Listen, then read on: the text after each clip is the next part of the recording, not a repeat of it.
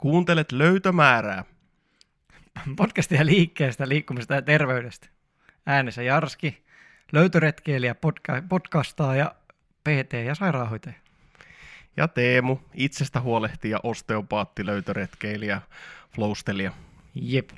Ja tarkennetaan nyt vielä sen verran, että kyllä se edelleen liikemäärä on podcastinkin nimi.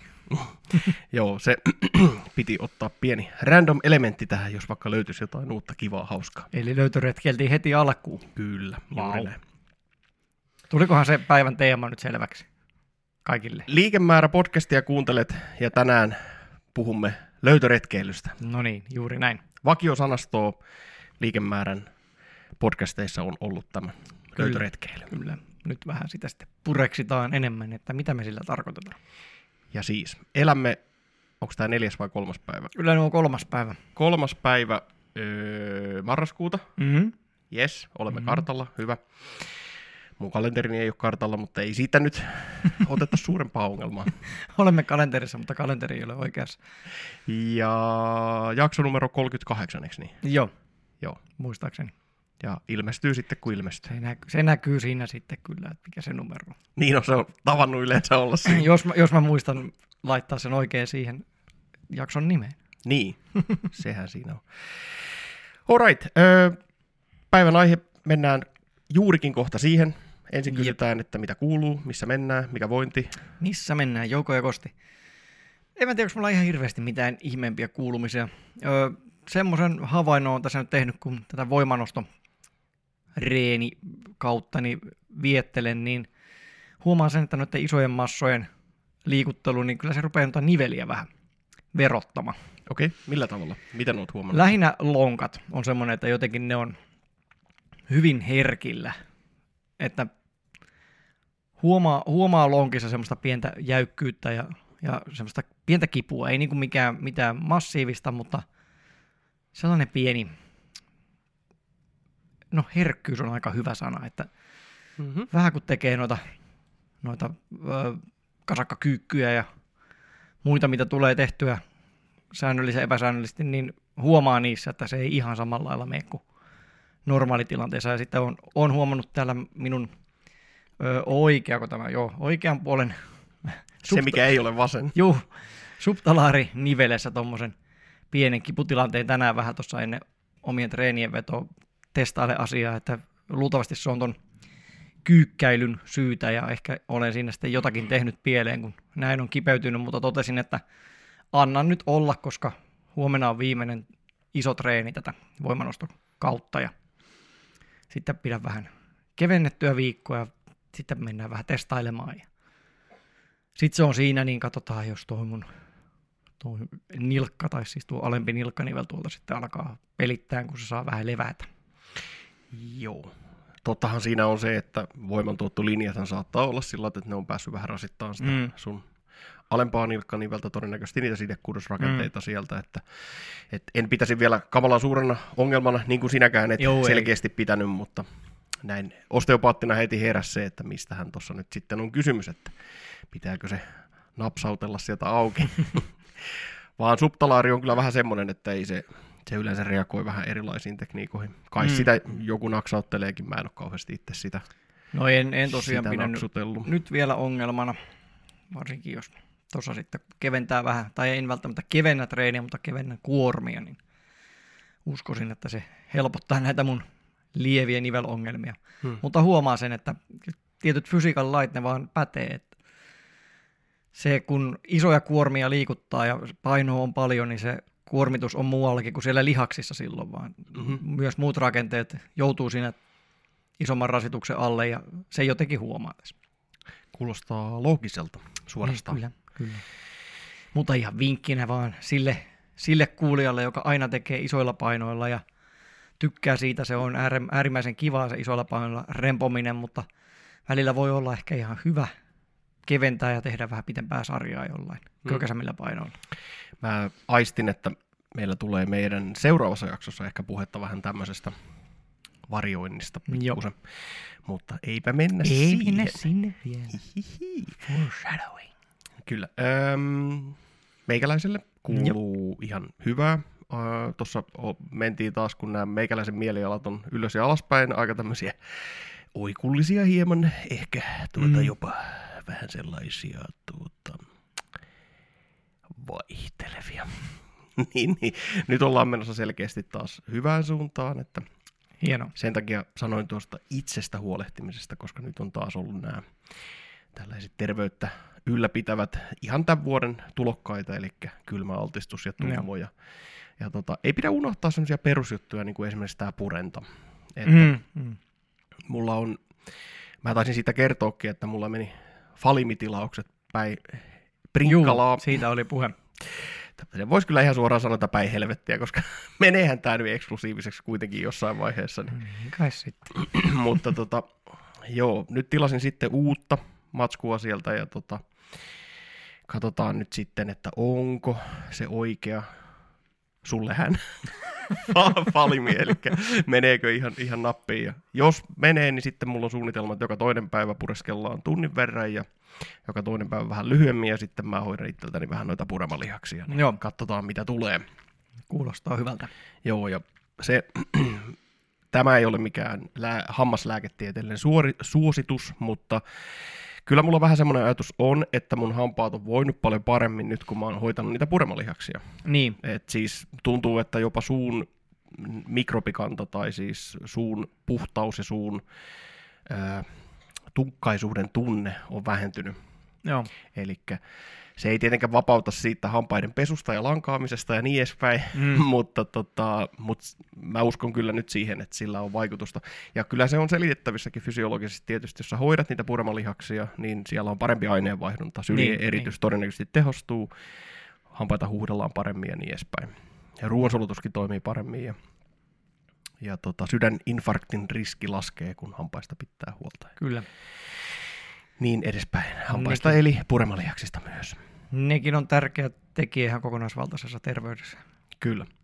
Ja sitten toki semmoinen, että nyt kun ollaan jo marraskuussa ja tota, me ei olla ehkä vielä puhuttu siitä, että miten meidän kesä meni, mutta ei ole. mä luulen, että me voitaisiin ehkä ympätä se tuohon, jos puhutaan ihan loppuvuodesta sitten jonkinnäköinen summausjakso. Niin Voi olla parempi näin. Että miten se kesä meni, mutta mutta tota, katseet käännetään kuitenkin tulevaisuuteen, ja mulla tuli juuri pari päivää sitten niin kirjatilaus Kyllä. saapui. Ja sinä sitä jo kerkisit Minä tuossa vähän, vähän kurkin, että mitä kaikkea kivaa siellä oli.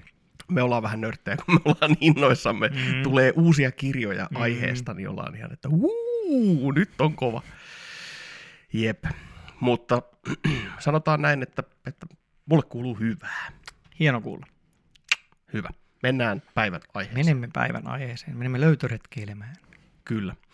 Ja päivän aiheen mukaisesti niin on toki muistiinpanoja, on valmistauduttukin hieman ja sillä mutta se oli yksi tämän podcastin kantava teema alun perinkin, että me halutaan, että tämä on orgaaninen ja hyvin tämmöisellä tutkivalla otteella, kun me puhutaan toisillemme.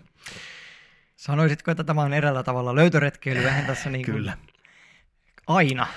Kyllä, sitähän se on ja, ja se on toki semmoinen, että, että jos meillä olisi tosi skriptattu sisältö ja haluttaisiin olla tosi ytimekkäitä, niin mä tiedostan sen, että se saattaisi olla pikkusen helpompaa kuulijalle, mm-hmm. että voisi olla pikkusen helpompi kuunnella ja saada kiinni, mitä me yritetään sanoa.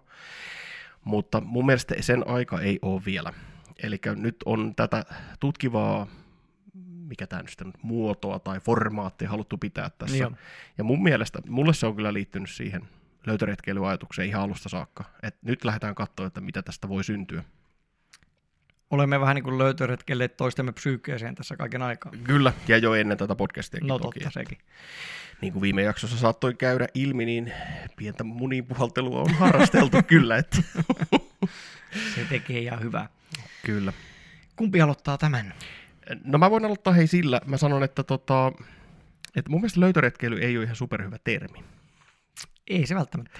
Ihan paras. E- eli tota, matto alta, koska se on hauskaa välillä. Mm. Mutta englanninkielen termi discovery on mun mielestä paljon parempi. Mm, joo.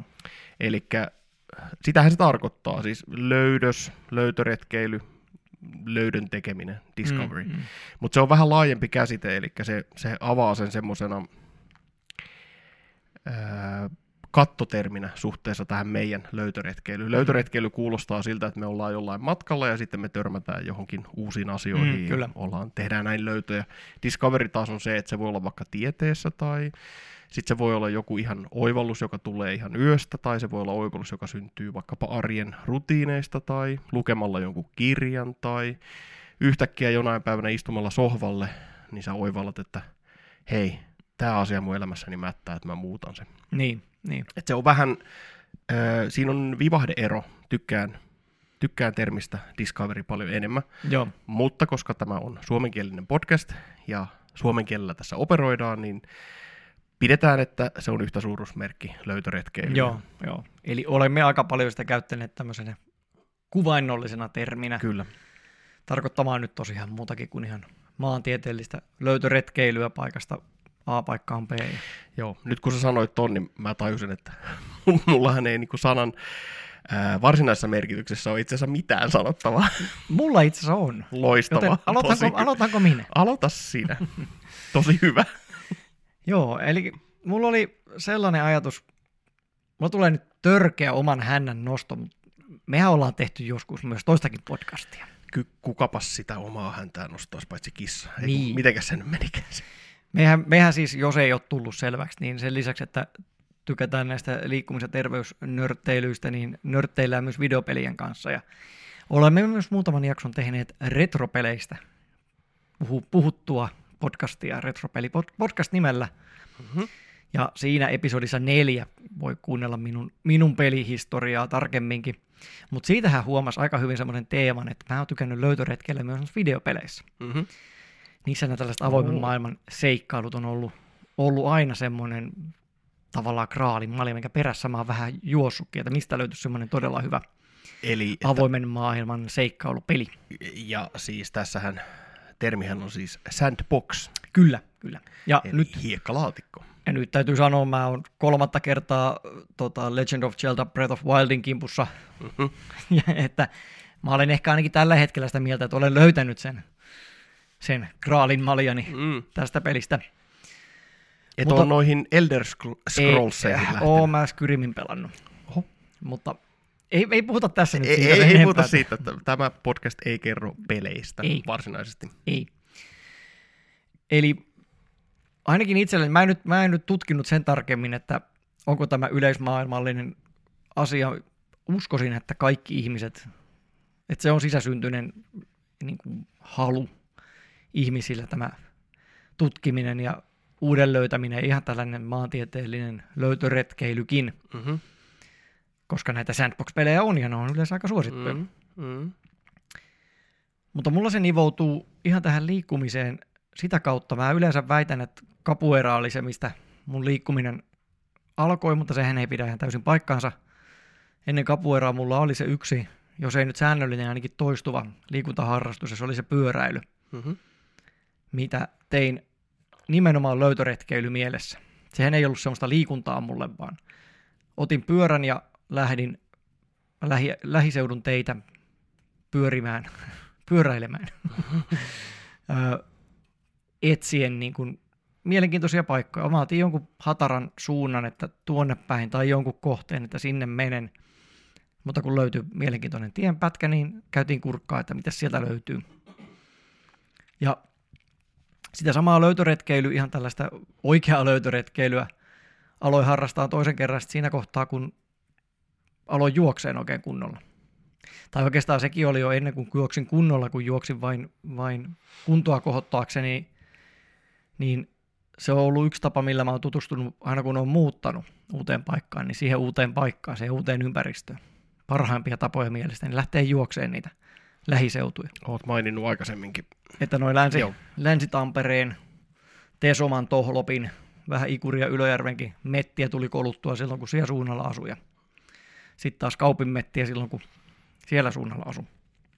Joo, tossa tota, mä samaistun tuohon, mä oon tehnyt lapsena ihan samaa, mulla on ollut se etu, mä en tiedä onko se etu sinun nähden, mutta semmoinen hyvä ominaisuus minun lapsuudessa oli se, että, että mulla oli mahdollisuus liikkua siellä ää, oman, a, oman asuinalueeni ympäristössä ja siellä oli tosi paljon mielenkiintoisia paikkoja ja kuulijat Mm. saattaa muistaa, mä oon kertonut kaiken näköisistä sadevesiputkista ja sen sellaisista, mihinkä on menty ryömiin ja, mm. ja mitä on leikitty puissa, mm. kiipeilty ja rakennettu majaa ja sen sellaista.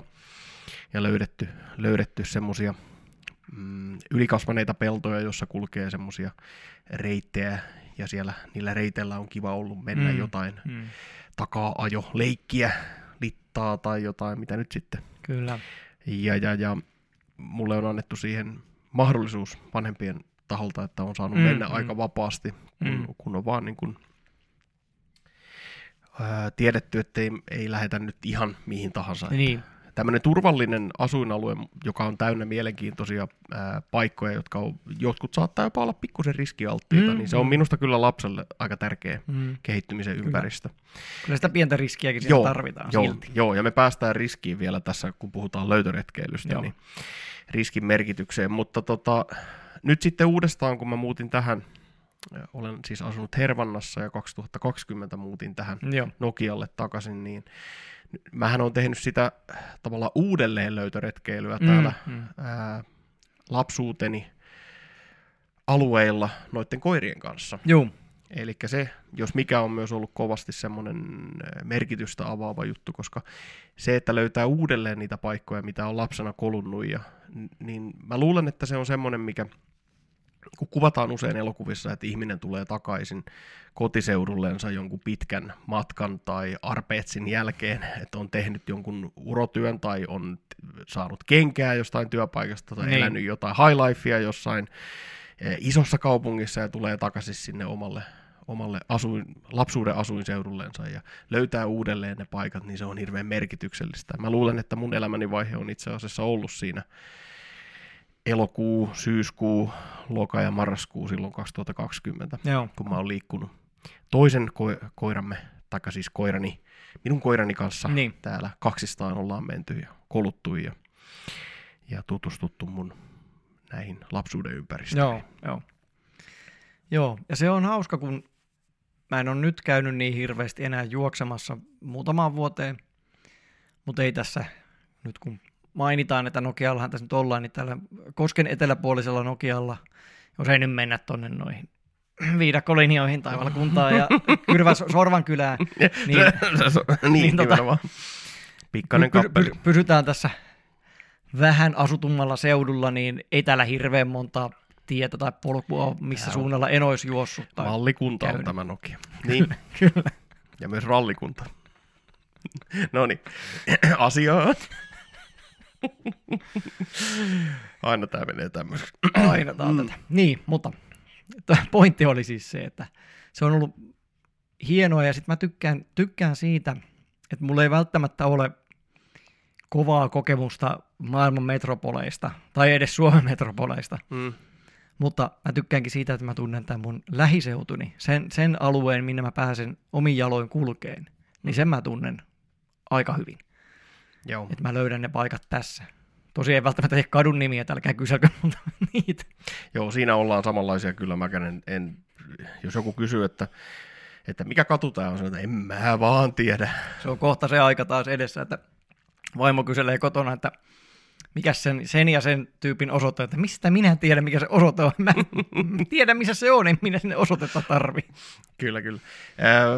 mä uskon, että että tota, tossa, se, että tuntee sen kotiseutunsa ja osaa suunnistaa siellä ja välillä jopa, te, mikä on, no tämä lähtisi nyt tangentille, mutta en, mä en vielä vie sitä sinne, eli pysytään nyt tässä, eli se, että sä tunnet sen sun kotialueen, niin varmasti jäsentää sitä sun elämää mm. ja jäsentää myös, mä uskon, että se laajentaa sitä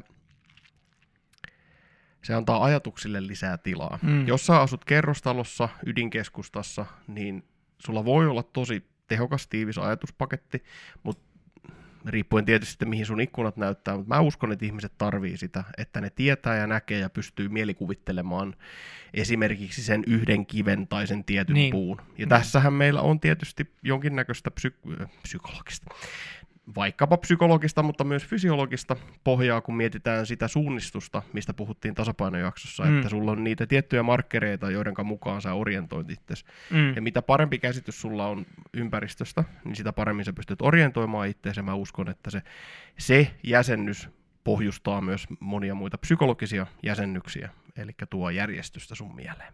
Jep.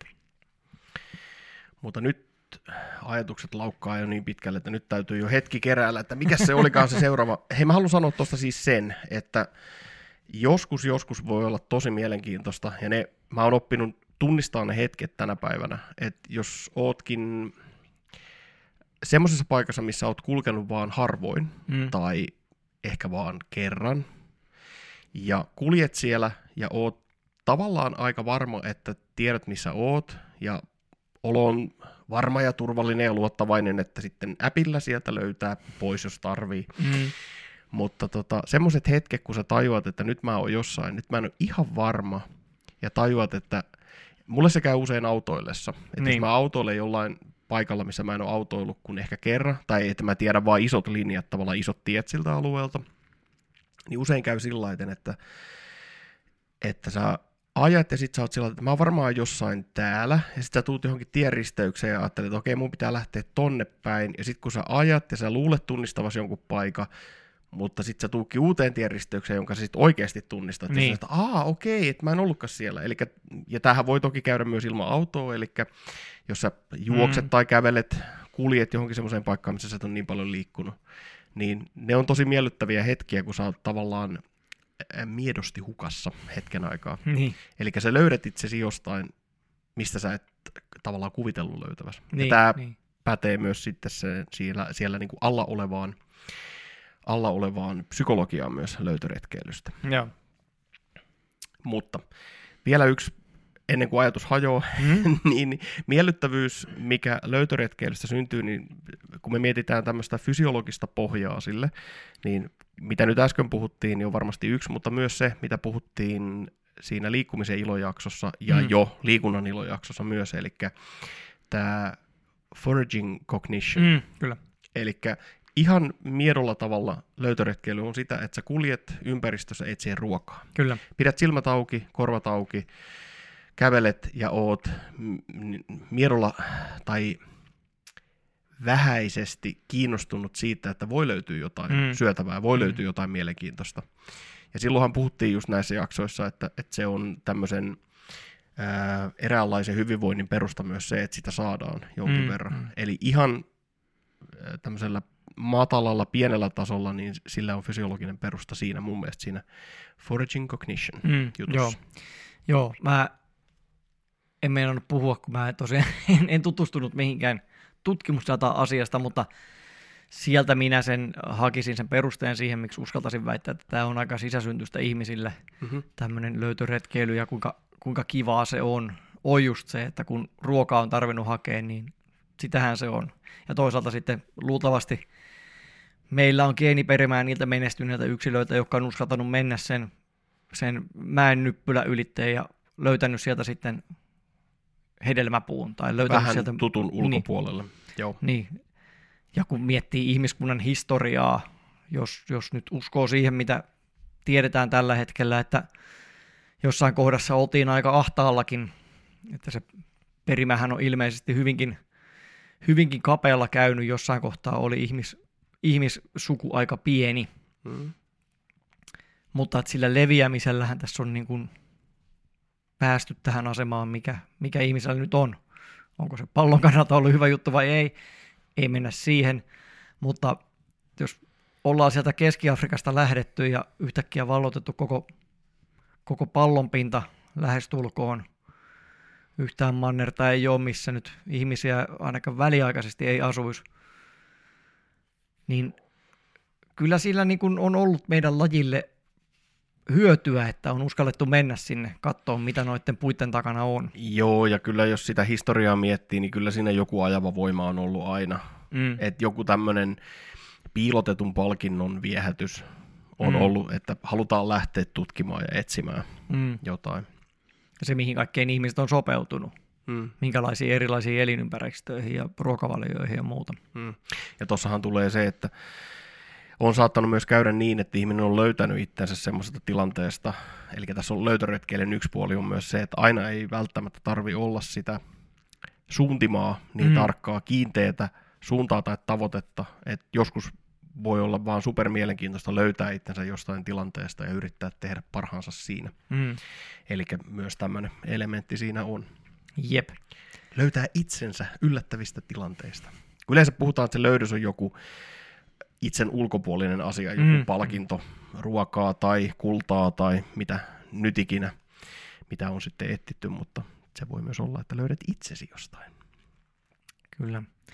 Ö, mutta se ehkä mun osalta ainakin tämmöisestä ihan maantieteelliseltä Joo. niin kuin virallisesta löytöretkeilystä. Joo. Voidaan mennä kuvainnollisen löytöretkeilyn maailmaan. Joo, tosi hyvä muuten, että otit sen tohon, koska siis tajusin kyllä tuossa, että kappas, että mulla ei niin kuin sanan varsinaisesta merkityksestä ole yhtään mitään sanottavaa. Niin, no se englanninkielen sana discovery on, Mm. on tosiaan ehkä- ehkä sitten sillä lailla laajempi ja Niin, sisältää tämän tämmöisen kuvainnollisenkin kyllä, kyllä.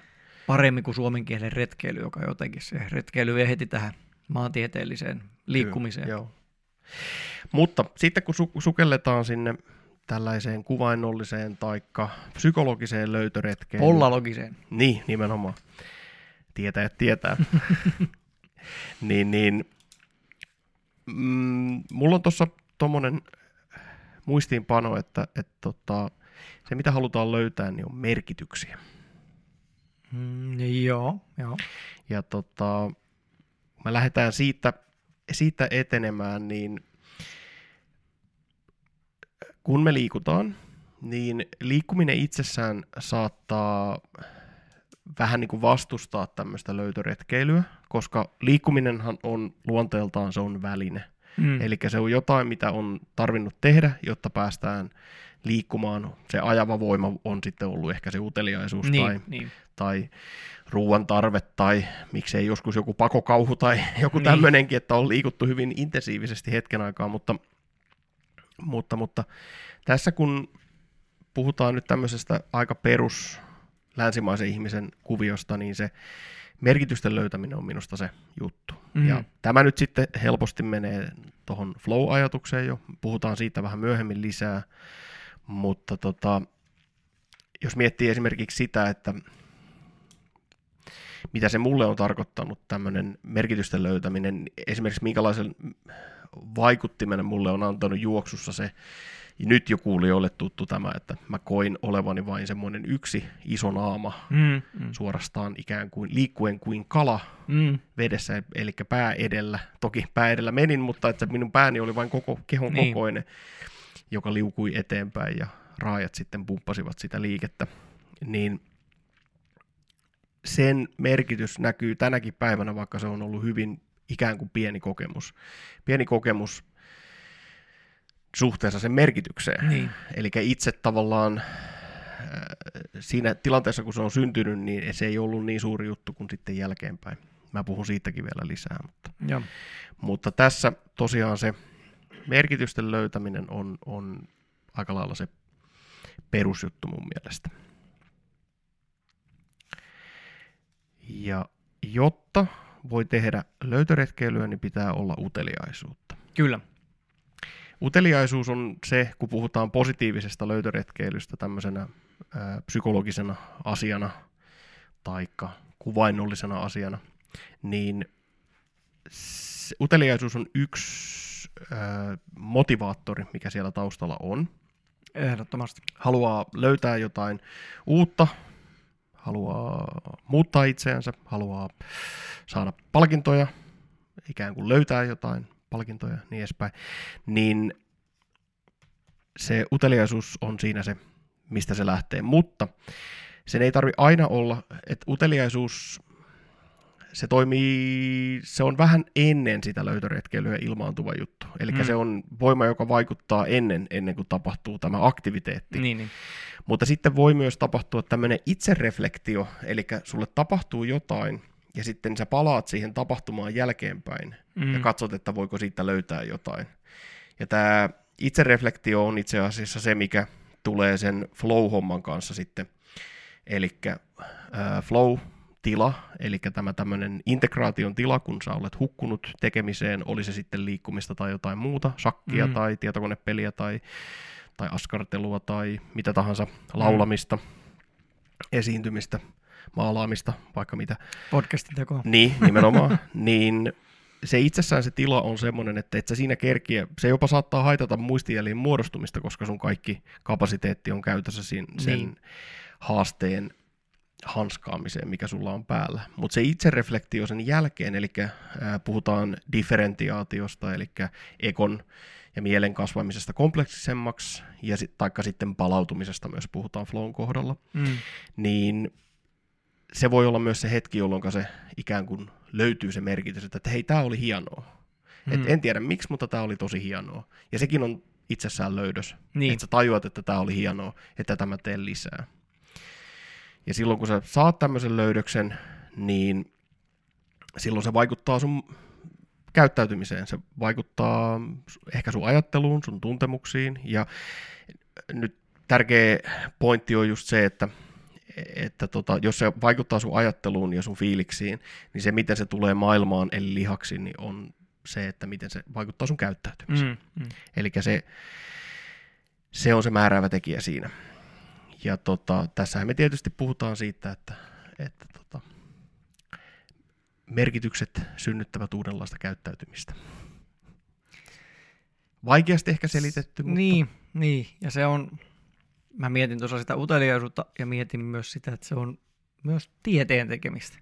Ja niin, tieteen tekeminen ei tässä, tässä tarvitse tarkoittaa... Halu tietää. Akateemikon tekemää virallista tutkimusta, vaan se, että sitä tiedettä voi tehdä ihan jokainen itse oman elämänsä ja nyt meidän kontekstissa tietenkin terveytensä ja liikkumisensa suhteen. Mm-hmm.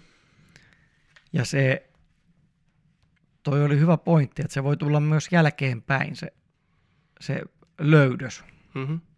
Et totta tosiaan, itsekin on konkreettista esimerkkiä keksin, mutta itsekin on taatusti niitä tilanteita, että mä oon tehnyt jotain, jotain liikkumista ja sitten mä oon jälkeen päinvasta siinä tajunnut, että hetkinen, tossahan tulikin tehtyä hieno juttu.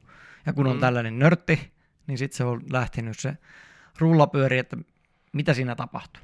Mm-hmm. Että on alkanut se reflektio, että mitä mä siinä tein, miksi se oli niin hienoa, mikä tässä, mikä tässä teki sen, miten mä voin toistaa tämän. Ja sitten siitä ehkä mahdollisesti syntyy tämmöistä kokeilevaa, tutkivaa, etsivää käyttäytymistä. Mm. Eli sä lähdet hakemaan sitä uudestaan mahdollisesti tai kokeileen, että mitenkä tää, mistä tämä syntyy. Mm, kyllä.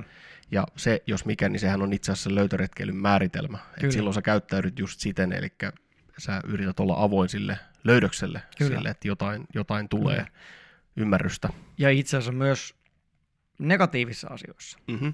Mikä tässä meni pieleen?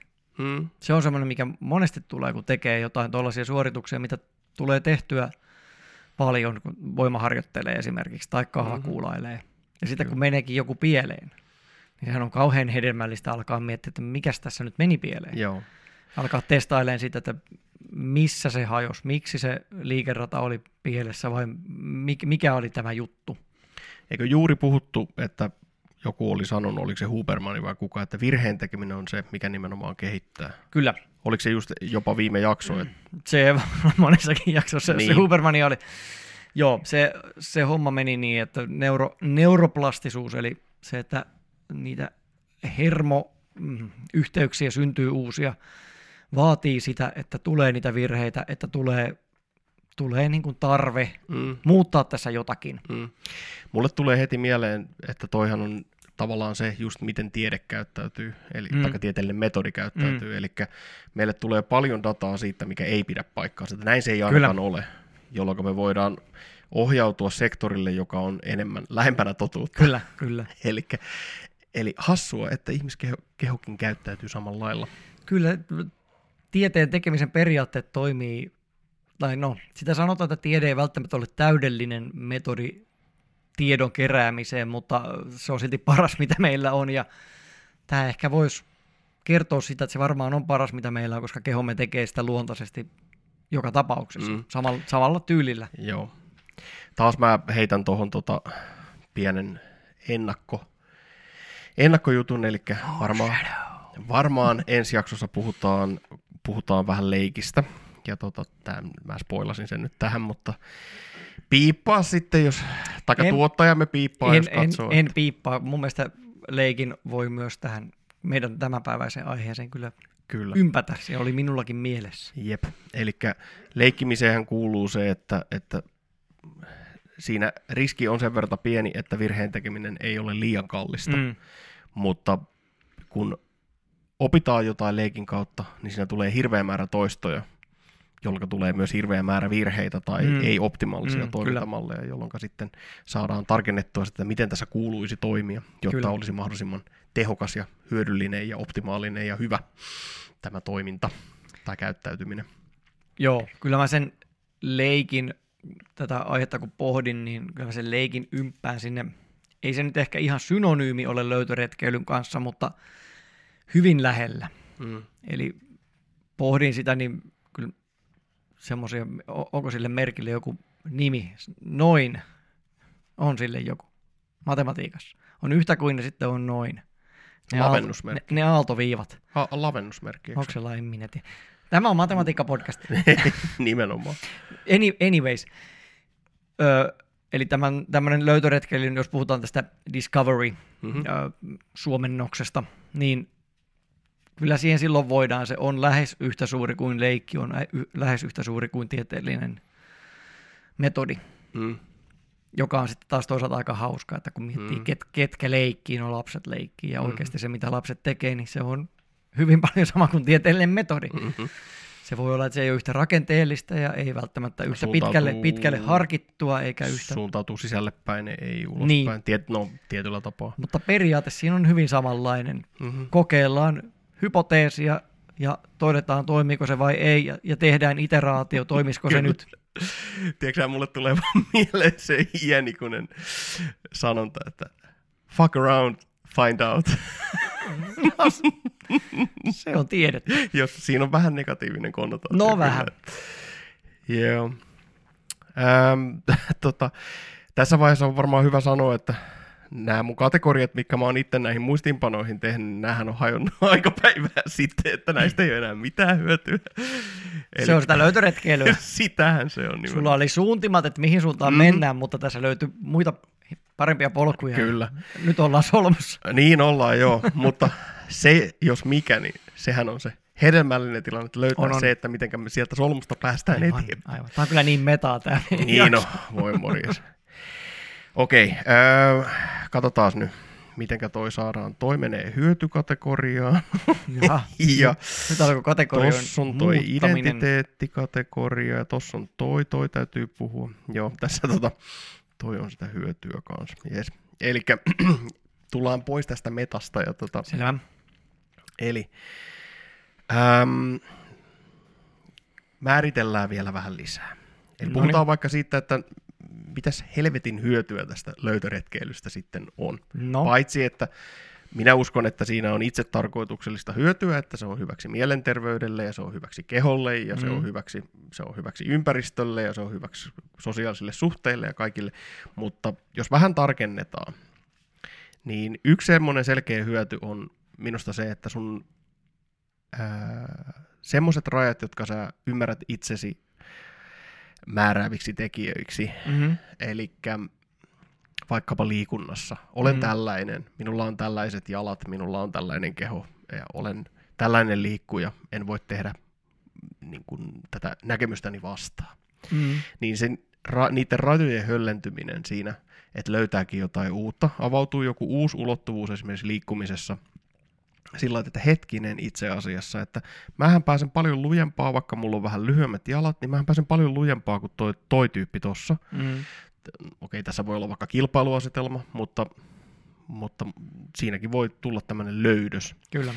että pääsen karkuun, karkuun vaikkapa jossain takaa-ajo leikissä Mm. tai, tai tota, saan ö, nopeamman ajan kuin kanssajuoksija tuossa viereisellä radalla tai Mm, mm, mm. jotain tämmöistä, niin se, että se raja höllentyy siitä, miten, miten sä oot määritellyt itsesi, niin sehän on totta kai hyödyllistä sen takia, että se, okei se voi joskus olla haitallista jossain tietynlaisissa ääritapauksissa, jos se, ne rajat pitää sun ide, taka, psyykee kasassa. Niin. Eli jos ne rajat höllentyy, niin sun psyyke lähtee luhistumaan ja hajoamaan. Joo, se ja... voi olla myös aika väkivaltainen kokemus. Niin, eli tietyllä tapaa tässä täytyy aina ymmärtää myös tämä ääritapausten, mutta jos puhutaan tämmöisestä ihan kohtuullisen mielenterveestä yksilöstä, niin niiden rajojen höllentyminen on hyödyllistä, koska se lisää, ää, lisää esimerkiksi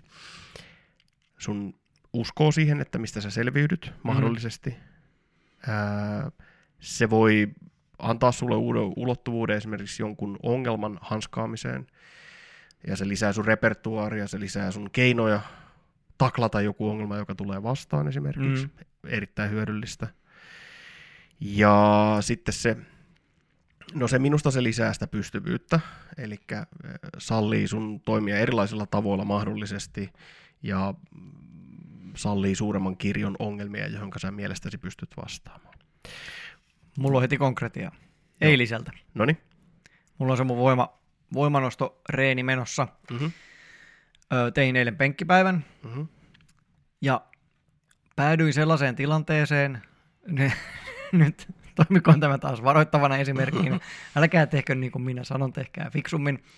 Mutta tota, olin siis tietenkin luonnollisesti keskenäni siellä salilla, olin vielä siellä hyvin aikaiseen aamuun, niin penkkaamassa. Tiesin, että pistin, pistin aika paljon siihen itselleni sitä massaa, varsinkin se oli öö, kuudes, kuudes sarja jo, ja 13 piti tehdä. Ja se viimeinen toisto tuntui siltä, että tämä ei nyt nouse. Joo. Mutta sitten se kuitenkin nousi. Okei, se ei ollut ehkä ihan, ihan täysin puhdas siinä, joutui aika semmoinen grindaus tekemään, että sen sai mm. sinne ylös. Mm-hmm. Mutta se opetti mulle taas, ja, ja se oli myös yksi syy, miksi mä sen tiesin, mä tie, tai tein, tein sen, koska tiesin, että sen se mulle opettaa, että minkälaisesta kuopasta vie, voi päästä ylös. Mm-hmm.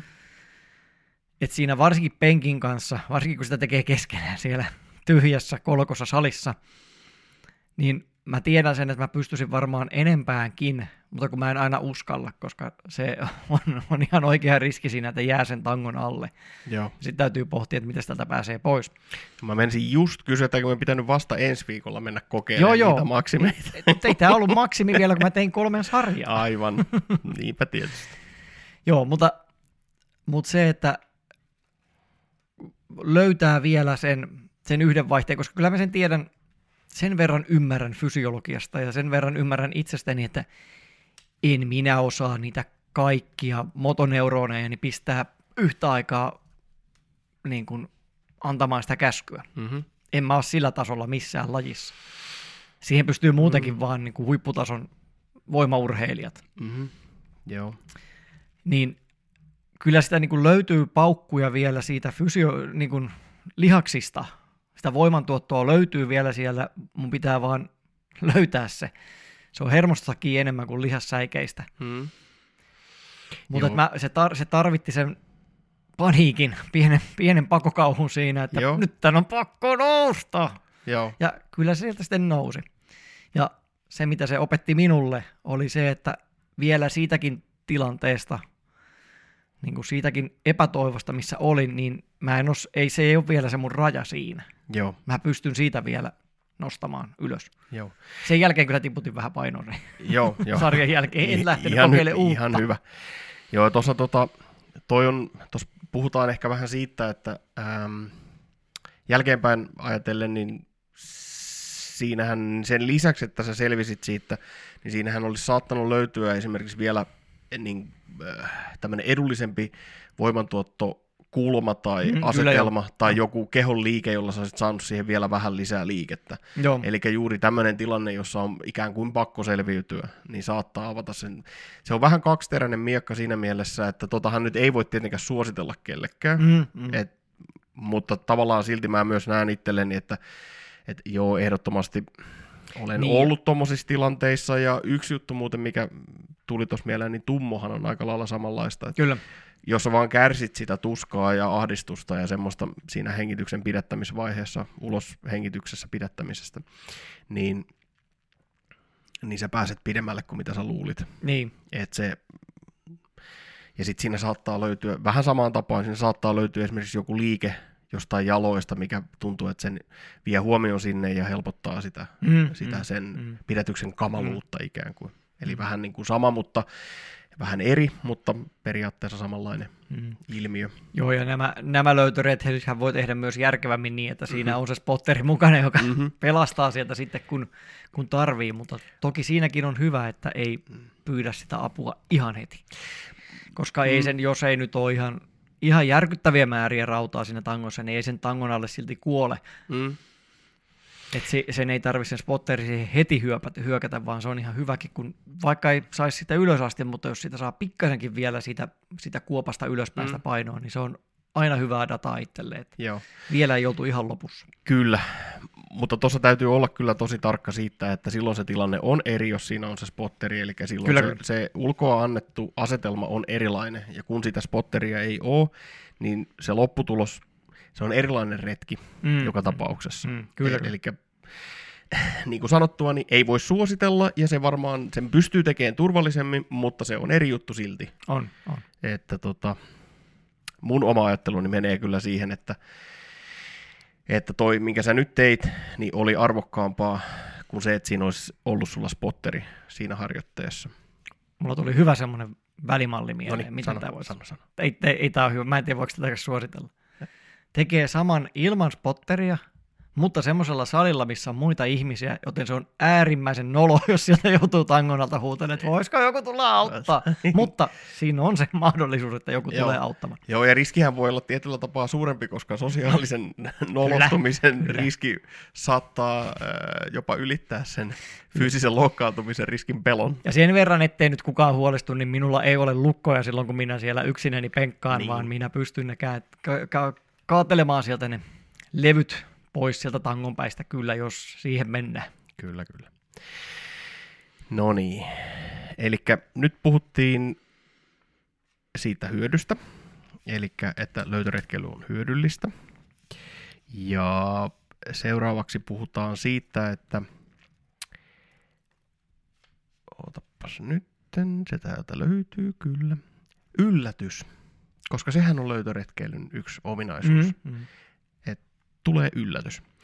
Ja kun me puhutaan siitä yllätyksestä, niin mun mielestä se voi liittää tämmöiseen löytöretkeilyn skaalaan. Mm. Eli sulla voi olla kiinteä tavoite, jota sä tavoittelet, etenet kohti sitä, ja sitten tulee yllättävä löydös esimerkiksi. Mm. Ja se yllättävä löydös voi olla esimerkiksi, että, että olet loukkaantunut, etkä pystykään tekemään sitä, mm, kun nyt liikkumisesta ja harjoittelusta ja tämmöistä puhutaan kuitenkin, niin et pystykään tekemään suunnitelman mukaista harjoitetta ja joudut lepäämään vaikkapa viikon. Niin. Ja sitten menet takaisin sinne ja se tuntuukin mukavammalta ja tuntuu siltä, että tehot on vaan lisääntynyt sen Niin. viikon levoaikana. Niin tässähän on tullut löydös, että oho, onko mä ylityöstänyt itteeni tässä Kyllä. että onko periaatteessa parempi, että mä teenkin vähän vähemmän ja pidän enemmän lepoja. Eli tuon, Mm. tuon siihen pientä tämmöistä hengitysvaraa siihen mm. Mm. Mm. harjoitteluun. Eli NS yllättävä löydös. Okei, sitten tietysti me puhutaan tämmöistä tilanteessa, jos, jossa liikkuminen on NS-pakko. Eli jos on vaikka tämmöinen, että sä juokset petoeläintä karkuun, mikä on tämmöinen kuviteltu tilanne tietysti, Niin. hyvin toivottavasti ette joudu tällaiseen tilanteeseen, mutta jos se on ulkoa annettu se pakko, niin kyllähän se löytöretkeilyn mentaliteetti on aika minimissä silloin, eli Niin. ellei jopa nolla. Eli silloin puhutaan siitä, että silloin ainoa löytöretkeily on aistivirrassa tapahtuvaa, eli tuohon mä astun, tuohon mä astun, tai Niin, jopa niin. semmoista, että et sä edes mieti sitä. Ja ei siinä välttämättä ole mitään tavoitteita. Tavoitteet olisi liian ehkä jopa tekninen termi siihen, koska silloin sä vaan etenet, että pakko päästä karkuun. Mm. Eli sä olet pakenet. Mm. Ja siinä pakenemisessa on, on sitten se mahdollisesti jopa tämä pakokauhu päällä. Mm. Ja silloinhan ei tietoinen mieli kauhean tehokkaasti siellä toimi. Ei. Öö, mutta tässä just tämä, että silloinkin voi itsereflektion aikana jos on traumaattinen kokemus, niin se saattaa olla jopa todella hyödyllistä, että sinne ihan tietoisesti tekee pienen päätöksen, että nyt päätän, että tästä oli jotain hyötyäkin tästä pakokauhun kokemuksesta. En tiedä, onko se mahdollista, psykologisella tuella mahdollisesti ehkä on. Niin. Ja tota, kevyt palaaminen tämmöisiin traumaattisiin kokemuksiin. Mutta tota, siinäkin löytöretkeily voi tapahtua jälkeenpäin. Mm. Eli se, että sä olet täysin immersoitunut siihen kokemukseen, niin ei poissulje sitä, etteikö siinä voisi olla se elementti, että siitä voi löytyä jotain Mm. uutta, jotain jopa hyödyllistä. Mm. No sitten tietysti puhutaan minun tämmöisestä suosikkiaiheesta, eli siitä, että kun jos onkin sisältä annettu tämmöinen pakko liikkua, eli Niin. on angstia, on turhautumista, on epätoivoa, on vimmaisuutta, Mm. mm. sitten se on pakko purkaa johonkin, lähtee juoksemaan, se on pakko, yksi termi kuvata sitä voisi olla, että juokset omia ajatuksiasi karkuun, Niin, niin. niin siinähän on periaatteessa mahdollista, että tapahtuu tämmöinen katarsis, eli Mm. sä kulutat itsesi loppuun jollain juoksulenkillä. Mulle, mulle on vain käynyt näin vain etäisesti, mulle Joo. on käynyt näin vain osittain, mutta sä kulutat itsesi loppuun, ää, vedät itsesi ihan matalaksi niin sanotusti, ja sitten sen jälkeen löytyy jotain uutta voimavaraa ensinnäkin voi löytyä, taikka Mm. sitten merkitystä siitä, että sä oot kuluttanut sen kaiken vimman johonkin Mm. liikkumiseen ja sitten avautuu joku uusi universaali ö, ulottuvuus ja ihmeellinen mysteeri aukeaa Mm. mm. sinulle ja näet valon ja kohoat uudelle tasolle tai jotain vähän vähempi muotoista. Mutta että, tai sitten lievempänä ilmiönä se, että, että lähdet liikkumaan ja huomaat, kuinka ne huolet ja murheet häviää pikkuhiljaa, Mm. rupeaa laimenee ja hiipumaan pois ja keho kevenee ja täyttyy erilaisella ää, positiivisella elinenergialla esimerkiksi, tai tuntemuksella tämmöisestä elinenergiasta, ja kun olet saanut tämän ää, suunnitellun liikkumisen tehtyä, niin huomaat, että tämä tilanne on ihan eri. Olet kokenut jonkinnäköisen muodonmuutoksen, Niin. vaikka se ei ollutkaan mikään tällainen ää, suuri romahdus ja siitä koituva tällainen oivallus, Niin. suorastaan valaistuminen, vaan että se voi myös toimia hyvin pienenä, pienimuotoisena juttuna. Joo. Mulla tuli tuosta yllätyksestä mieleen, että se nyt toki on ehkä jo lähtökohtaisesti hankala ohjelmoida mitenkään. Mm. Voiko yllättyä, niin kuin, tai voiko siihen ohjata itseään? Voiko, voiko yllättyä suunnitellusti? Niin. Ei ehkä, mutta mulla tuli mieleen tässä paluu sinne meidän läsnäololiikkeessä jaksoihin, että, että se varmasti ainakin helpottaa niitä, niitä positiivisia yllätyksiin, yllätyksien saamista se, että on läsnä siinä, mitä tekee. Joo. ja pitää silmät ja korvat auki tuolla mennessä, ja en, en nyt tarkoita pelkästään silmiä ja korvia, vaan myös introspektio, eli Mm. katsoo myös sinne sisäänsä. Et Kehon tuntemukset. ja pitää, pitää niistä lukua, että voi myös huomata sitten niitä yllättäviä asioita. Niitä ei tarvitse olla isoja, ei tarvitse olla se valastuminen ja tasolle 30 nouseminen, vaan, vaan se voi olla pieniäkin yllätyksiä. Mutta ei niitä Joo. välttämättä huomaa, jos nyt ollaan taas, mä viimeksi taisin puhua siitä, että kyllä se musiikkikin on ihan ok, mutta niitä ei välttämättä huomaa sitten, jos on kuulokkeet korvissa ja musiikki pauhaa ja ajatukset on vaan siinä, että syke on tuo ja kilometrejä on ton verran ja vielä pitäisi ton verran juosta. Ja... Ja tämä tarvitsisi nyt saada seuraavassa 20 minuutissa tehtyä Niin. ja sitten sen jälkeen suihku 5 minuuttia, vaatteiden vaihto ja sitten auto on 10 minuuttia kauppaa ja niin edespäin. Että kyllä ne yllätyksen kokemukset helpommin jää hukkaan silloin, jos, jos keskittyminen on tällaisissa vähän niin kuin ulkoisissa asioissa. Joo, ja sitten täytyy muistaa se, että tosi usein ne kehon viestit on ensin heikkoja ennen kuin ne on vahvoja. Kyllä.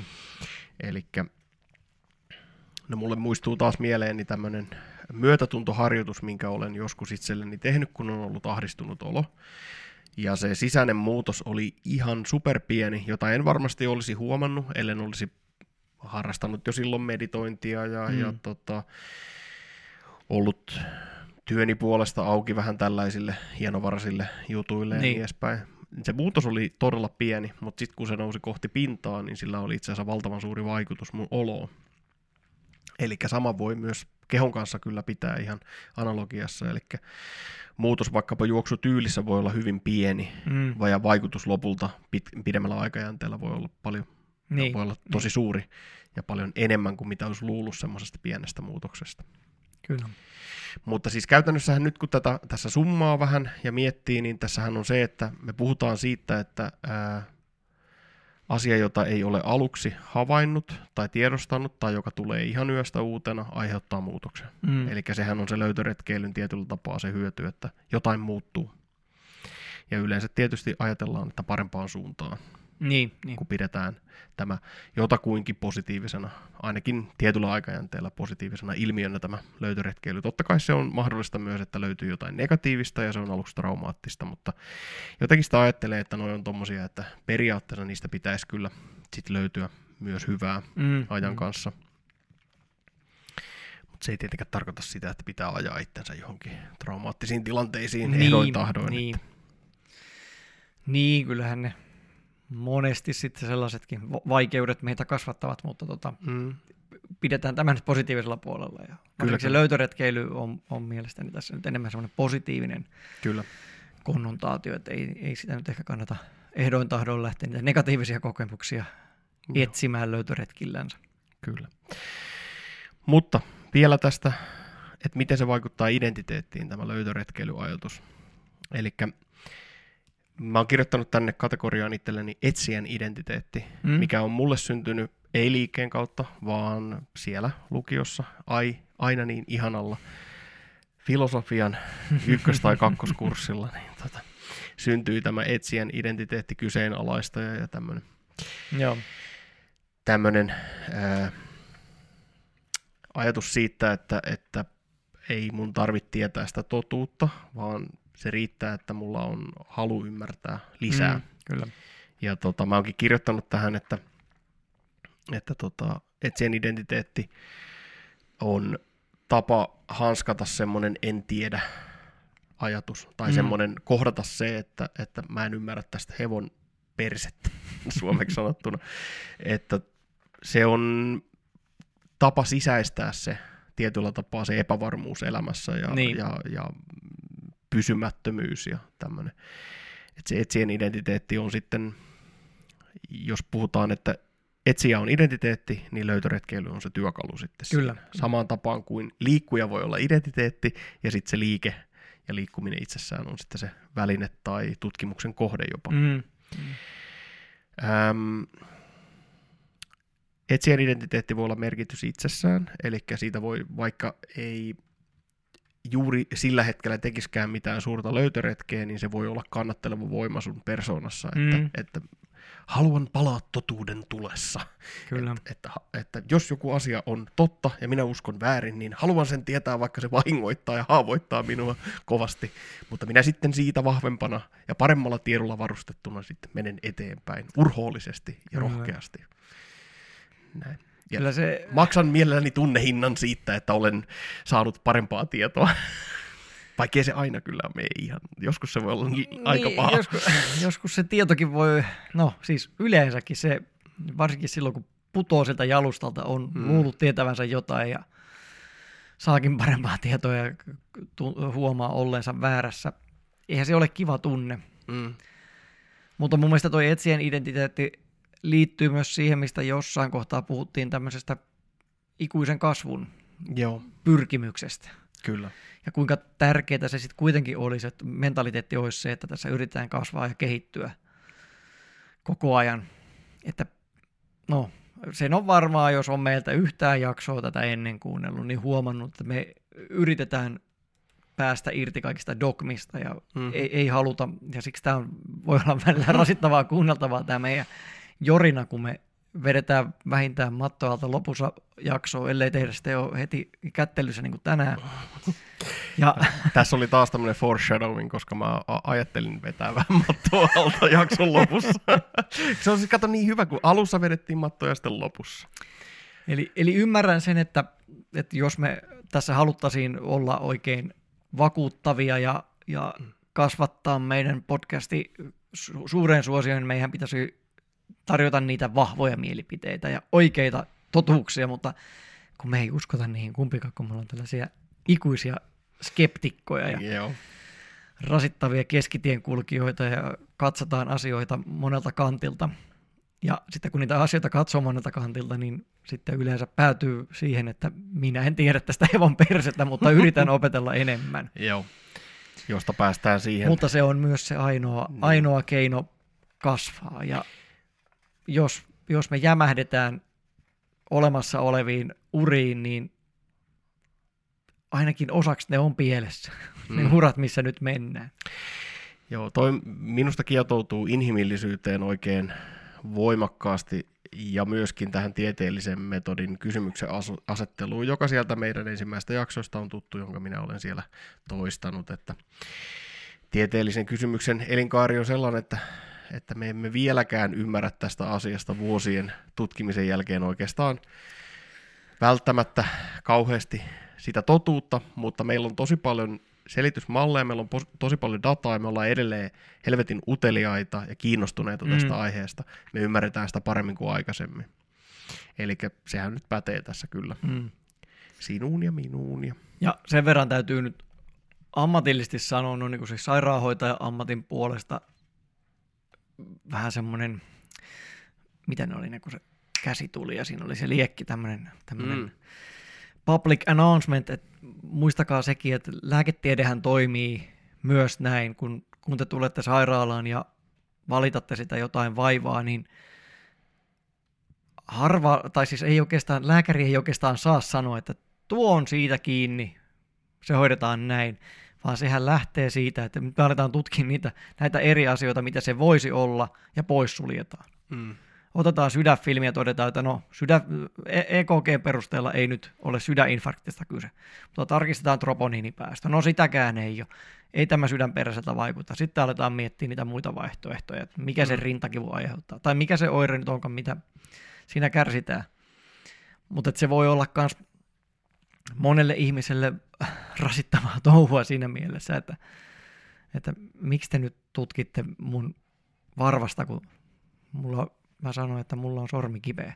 No ei, nyt mentiin, mentiin jo aika omituiseen esimerkkiin, mutta, mutta Kuitenkin. pointtina, pointtina se, että asioita poissuljetaan. Että miksi te haluatte tähystää mun ruoansulatusta, kun mä valitin rintakipuja? Eli pumppuahan tässä pitäisi Niin. tutkia. Tätä. Koska- Aa, niinkö? Koska su- suurimmaksi osaksi kuitenkin ei ole niin hyviä ja niin spesifejä metodeja, labratutkimuksia, kuvantamistutkimuksia. Joskus on, mutta, mutta moneen vaivaan ei ole niin spesifejä tutkimuksia, että pystyttäisiin se, se ottaa ja katsoa, että okei, tuossa on se vika, vaan täytyy lähteä siihen poissulkuun. Joo. Sitten se tar- tarkoittaa sitä, että tutkitaan ihan hirveästi ja selvitetään niitä, mistä ei ainakaan ole kyse. Joo. Tuossa on äm, osteopaatin vastaanotolla sitten taas aika usein mennään sillä laite, ainakin mun vastaanotolla, että ne oireet viittaa jonkinnäköiseen tiettyyn ilmiöön, Mm. mm. esimerkiksi vaikka lonkan koukistajan osittaiseen spasmiin, eli tietyn asteiseen kramppiin tai kireystilaan. Mm. Ja tota, lähdetään sillä ajatuksella hoitaa, mutta samalla pidetään silmät auki siitä oikeastaan koko kropan toiminnasta, että hei, täällä on myös yläselässä jumia, täällä on myös tota, nilkkanivel esimerkiksi Mm. jumissa. Ja sitten hoidetaan sitä, mitä matkalta löytyy. Ja vaikka se, vaikka se ajatus saattaa olla siellä taustalla, että tässä olisi varmaan tämmöisestä kyse, niin kyllä se on kuitenkin hirvittävän usein, kun huomaa, että ei tässä kyllä ollut yhtään kyse siitä, mistä, Niin. mitä ajatteli oleva. Mutta mun mielestä on tärkeää, että on joku lähtöajatus, millä lähdetään tekemään, Juu, koska sitten taas, no ainakin osteopaatin vastaanotolla, se on tosi, se on yksi tapa lähestyä kyllä sekin, että hoidetaan se koko kroppa ja hoidetaan kaikki, mikä vastaan tulee. Ja se on ihan hyvä tapa hoitaa sekin, mutta ihmisten psyykelle on yleensä parempi, että ensin mietitään, että hei, tässä voisi olla kyse tämmöisestä. Mm. Mm. Lähdetään hoitaa sitä kroppaa ja pidetään silmät auki oikeastaan kaikille, mm. mm. Mitä siellä on, mutta tämä on meidän lähtökohtainen fokus on tämmöisessä ilmiössä. Mm, kyllä. Ja sitten kun näin tehdään, niin se, kun se fokus on siinä tietyssä asiassa, ja sitten sä toteet sille ihmiselle, että ei tässä kyllä ollut yhtään kyse tästä, niin se joskus, sekin riittää siihen, että se avaa myös sen ihmisen silmiä, että okei, että ei ollut tämä juttu, eikä ollut mikään rikkikään mun Mm. elimistössä, että hetkinen, mistä tässä on oikein, oikeastaan kyse. Ja vaikka se ei ole ihmiselle välttämättä miellyttävä tila, niin se on yleensä terveydelle ihan hyödyllinen tila, että se ihminen on vähän silleen, että en mä kyllä oikein tiedä, että miksi mua sattuu. Niin. Tai sillä lailla. niin. Eli nämä nyt on, no nyt mentiin vähän tuonne osteopatian puolelle, mutta mä käytän usein semmoista termiä, että tämä on tämmöistä salapoliisihommaa. No että niin, täältä kyllä. nyt niin kuin löydetään sitä sun tätä ja sitten niitä yritetään jotenkin Kyllä. järkeistää ja miettiä, että mihinkä tämä voisi liittyä ja, ja tota, se, kun joku sanoo, että, että, tota, että tutkimus on tutkimus ja hoito on hoito, niin se ei pidä ollenkaan paikkaansa ainakaan mun kohdalla, että saatan olla kerettiläinen, mutta mulle koko tutkimus on hoitoa ja, tota, ja tota, koko hoito on tutkimusta. Mm. Mm. Eli siinä se, se on joka päivästä löytöretkeilyä kyllä. Niin. Sit se on ihan jokaisen potilaan kohdalla tai asiakkaan, miten sen nyt haluaa sanoa, niin jokaisen kohdalla se on juurikin nimenomaan tätä, että löytyy, ihmetellään, leikitään vähän niiden ympärillä, että okei, että tämä liikkuisi ehkä näin, se haluaisi ehkä tehdä tuommoista, se, joo, tossa on kyllä jumi, okei, kokeillaan tuommoista, krks, oo, no niin, nyt se lähti. Mm. Mm. Okei, miltä se tuntuu? Paremmalta? Okei, jes, tosi hyvä. Katsotaan, nousepa pystyyn, katsotaan uudestaan. Tää. Oho, nythän se liikkuu tosi paljon paremmin. Mm. Vaikka perusohje on tietysti se, että ikinä ei saa sanoa oho, vaan aina pitää sanoa, että Kas näin. Kyllä. Mutta siis siinä mielessä, että, että, ja se on kyllä, minusta se on ainoa oikea tapa, no, en, en, en puhu, Ainoa oikea. en puhu kenenkään muun puolesta, mutta mulle se on ainoa oikea tapa tehdä osteopatiaa on se, että etsitään, ihmetellään, hoidetaan. Eli jos mulla ei aina olekaan semmoista lähtökohtaista oletusta, kyllä mulla tosi usein on, koska tässä nyt rupeaa jo kokemusta olemaan, mm. mutta jos ei ole, niin se on aivan validi tapa lähteä hoitaan, että no sitten mennään toi kroppa läpi ja katsotaan, Mm, mm, mitä mm. sieltä löytyy. Mm. Ja usein se riittää, jos on käynyt läpi, vaikkei sulle ihmiselle, joka siinä pöydällä on, tai sulle hoitajana välttämättä avautuisi ikinä se, että mikä siellä oli vialla, niin jos se rupeaa menee eteenpäin, niin tavoite on ainakin osittain saavutettu. Mm. Mm. Sanotaan näin, että ehkä jopa se tärkein tavoite on saavutettu, että se ihmisen olo on helpottunut, vaikkei ei välttämättä avautunutkaan se, että miksi näin Niin. oli. Niin. Eli siinä mielessä. Jeps. Jees. Ei jatketa tätä tangenttia nyt enempää. Ei, ei, ei, kyllä se, se oli tässä. Mulla tuli juttuja mieleen, mutta mennään takaisin sinne, sinne liikkeen löytöretkeilyyn, kuvainnolliseen. Hei, identiteetistä vielä, etsien identiteetistä, kun tämä lähti, niin sehän etsien identiteetti voi myös olla missio. Eli tota, sulla voi olla hyvin määritelty tai vähemmän hyvin määritelty, vähän epämääräisempi tavoite tai missio, esimerkiksi ymmärtää vaikkapa syöpää tosi Niin, hyvin, Niin. jolloin se sun on pakko omaksua jonkinasteinen en tiedä asenne, eli etsien identiteetti, Mm. että tässä on nyt, haluan ymmärtää syöpää enemmän ja sitten lähdet tutkimaan sitä. Niin. Ja tota, silloin se ei varsinaisesti, se identiteetti ei välttämättä ole se lähtökohta, mutta se yleensä syntyy jossain vaiheessa, että sä mielät itsesi jonkinnäköiseksi tutkijaksi ja jonkinnäköiseksi asiaan perehtyneeksi ihmiseksi. Mm. Näin. Okei, no siitä on nyt puhuttu paljon. Oliko sulla sanottavaa tässä seuraavaksi vielä tästä asiasta? No mulla on tommonen, mikä voi vähän niin kuin jättää tuonne loppupuolelle vielä vähän tuoda käytäntöön tätä asiaa. Mä siinä tapauksessa mä otan vielä tähän semmoisen seikkailun teeman. Joo. Me puhuttiin siinä viime jaksossa, mulle tuli se yhtäkkiä aukesi se ajatus siitä seikkailusta, että se mitä mä itse toivon liikkumiselta niin on seikkailu. Joo. Ja mä olen nyt muuttanut ajatuksia, eli tota, kyllä mä toivon seikkailuakin, mutta, tota, mutta mä toivon sitä vaan osittain. Seikkailu ajatusjäsennyksenä on, jos suhteutetaan se löytöretkeen, niin seikkailussa fokus on matkassa. Aivan. Eli seikkailussa siinä on yleensä jonkinnäköinen riski. Et jos ei ole riskiä, niin sitten kyse on siirtymisestä paikasta toiseen. niin. Mutta jos siinä on riski mukana, jonkinasteinen, niin kyse on jonkinasteista seikkailusta. Ja tota, seikkailussa yleensä on mahdollisuus palkintoon, mutta se ei ole mitenkään varmaa, että saako se sen. Okei, ei löytöretkeilyssäkään välttämättä ole varmaa, että löytyy mitään, mutta löytöretkeilyssä se, se tavallaan ollaan avoimia sille ja pikkusen fokusoitu, fokusoiduttu siihen lopputulemaan, eli niin, siihen löydökseen. Niin. Seikkailu itsessään on se, että, että selvittiin, voi olla se mm, niin kuin tarpeeksi hyvä lopputulema, Ja tota, ei, ei tapahtunut pahin mahdollinen, Niin. eli siinä on pieni, pieni nyanssiero, eli se fokus on enemmän siinä itse tekemisessä ehkä. Joo.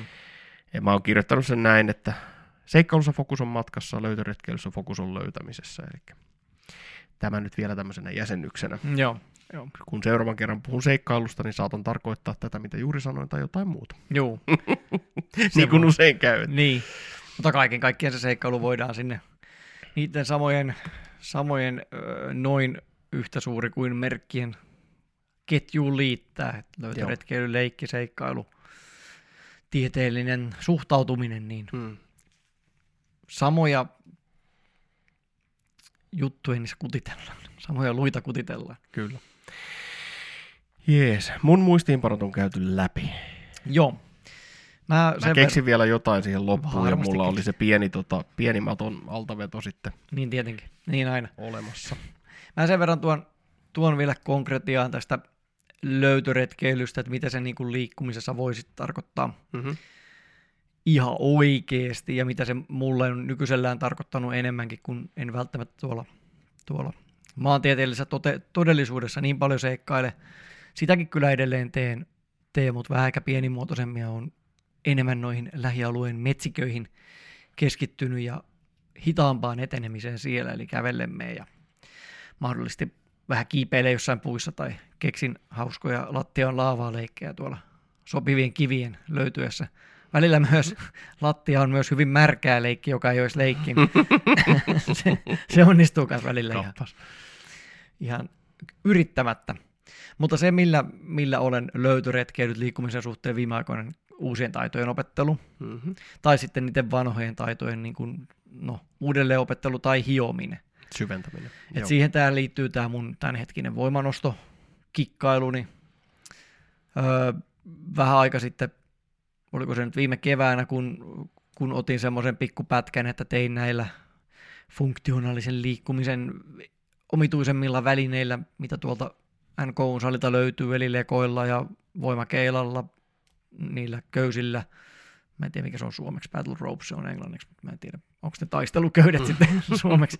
Ja, ja kelkalla. Ja kehitin niillä itselleni ohjelman. Et se on ollut mulle nyt sitä löytöretkeilyä. Toisaalta sitten, no, semmoinen, mitä nyt just, kun en sitä juoksua niin hirveästi ole tehnyt, mutta mitä aina, aina kun on juossut, niin yrittänyt itse ylläpitää on ne uudet reitit, joka on ollut toisaalta ihan semmoista sisäsyntyistä, että mä en vain jaksa polkea sitä samaa polkua, vaan mä oon halunnut mennä uusia reittejä. Mutta siinä on myös ihan fysiologinen peruste, koska se, että sä juokset samaa tasasta rataa, niin on ihan eri asia kuin se, että sä löydät uusia, uusia ylämäkiä ja uudenlaista alustaa, millä juosta.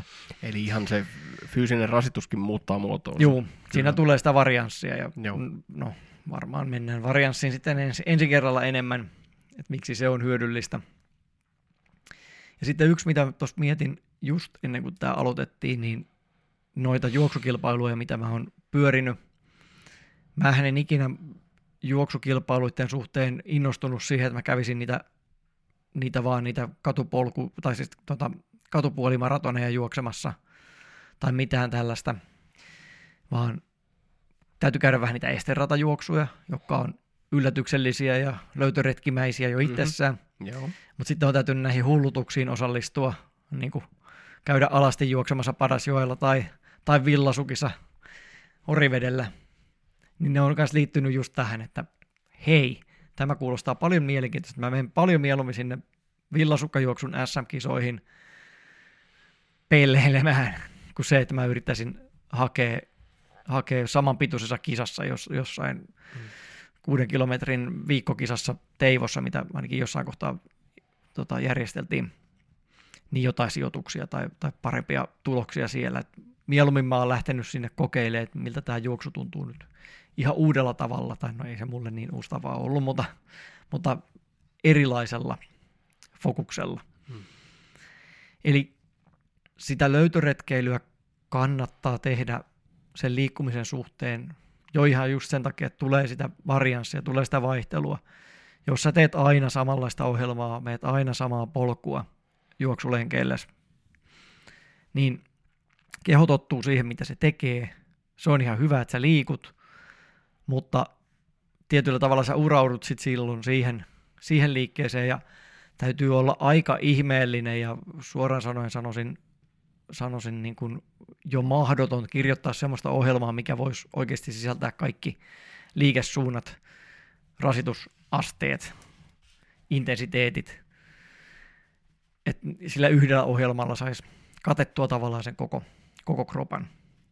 Ja siihen liittyy nyt tämäkin, että olen ihan tyytyväinen, että tämä mun voimanosto kauteni tässä loppuu, koska luotan myös siihen, että mun nivelongelmat alkaa heti helpottaa, kun mä siirryn seuraavaan treenikauteen, missä siis aion tehdä paljon yhdellä puolella kerrallaan liikkeitä ja tehdä vähän eri liikesuuntiin ja erilaista liikkumista.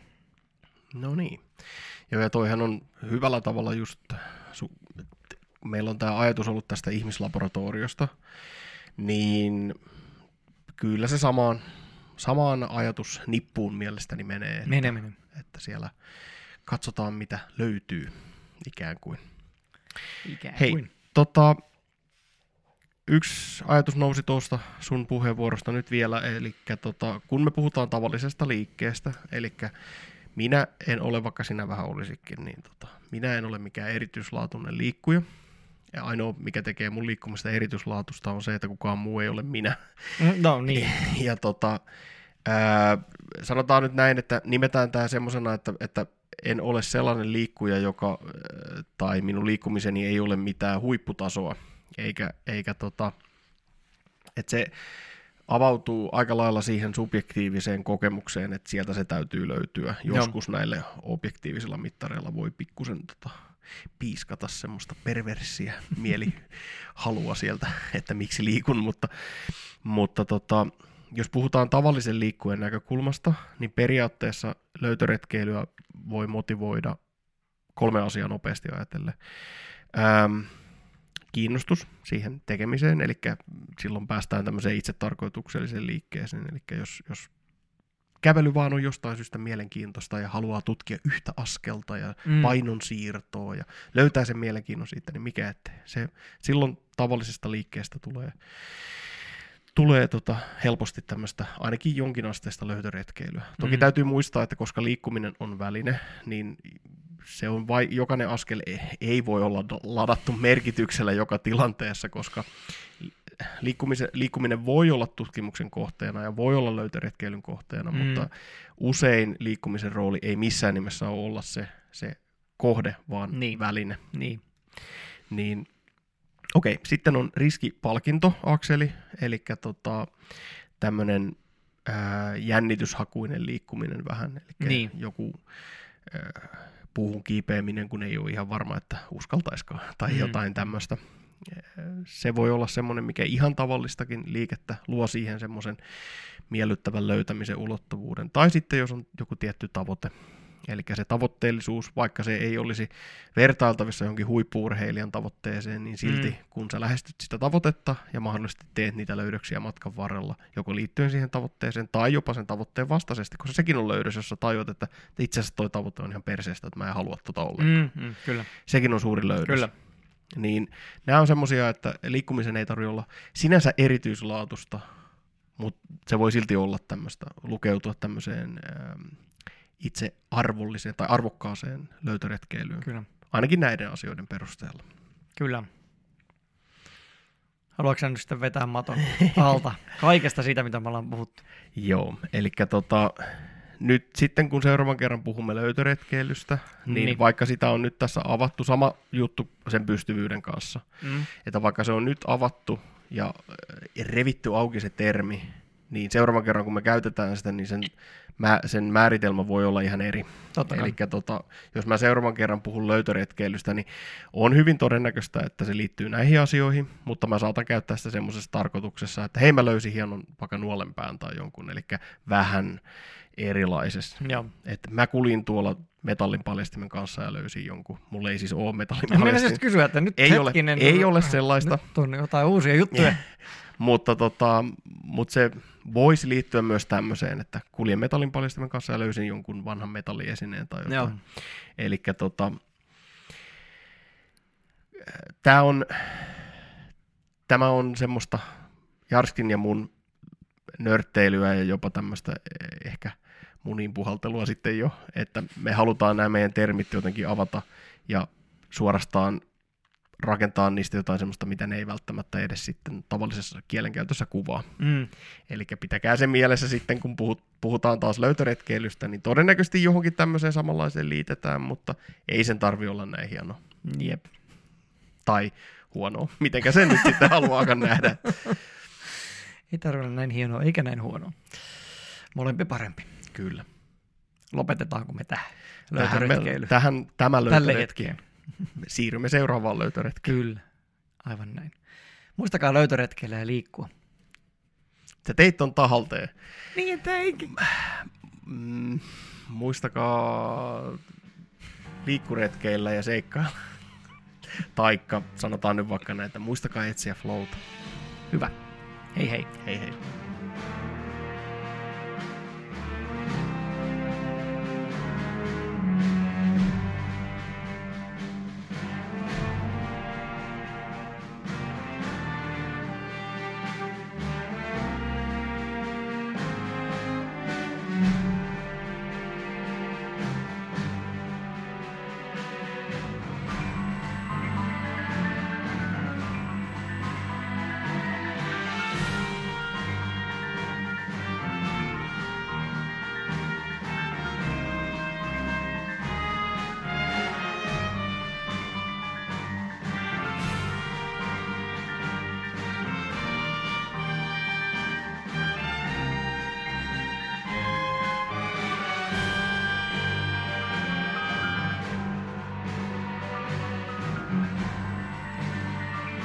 Tämä oli Liikemäärä podcast. Vaikka Jarski ja Teemu ovatkin terveydenhuollon ammattilaisia, olet itse oman terveytesi asiantuntija ja paras arvioimaan esitettyjen tapojen toimivuutta omassa elämässäsi. Kaikkien terveyteen tähtäävään toimintaan tulee ryhtyä omaa kehoaan kuunnellen ja tarpeen mukaan konsultoiden terveydenhuollon edustajaa, joka tietää sinun ainutlaatuisen terveydentilasi. Liikemäärän löytää Instagramista nimellä Liikemaara podcast. Sähköpostia voi lähettää osoitteeseen liikemaara at gmail.com. Jarskin valmennuspalvelut ja yhteystiedot löytää osoitteesta www.jarskiliikkuu.com. Ja Jarskin löytää Instagramista nimellä Jarski liikkuu. Teemun osteopatian löytää osoitteesta www.sagnosis.com eli s a n g n o s i s.com ja ajanvarauksen hoitoihin osoitteesta vello.fi kautta sagnosis. Liikemäärä kiittää kiinnostuksesta. Jos pidit kuulemastasi, kerro sitä ystävillesi ja tai jätä arvio Apple Podcastiin tai Spotifyin. Muistakaa liikkua.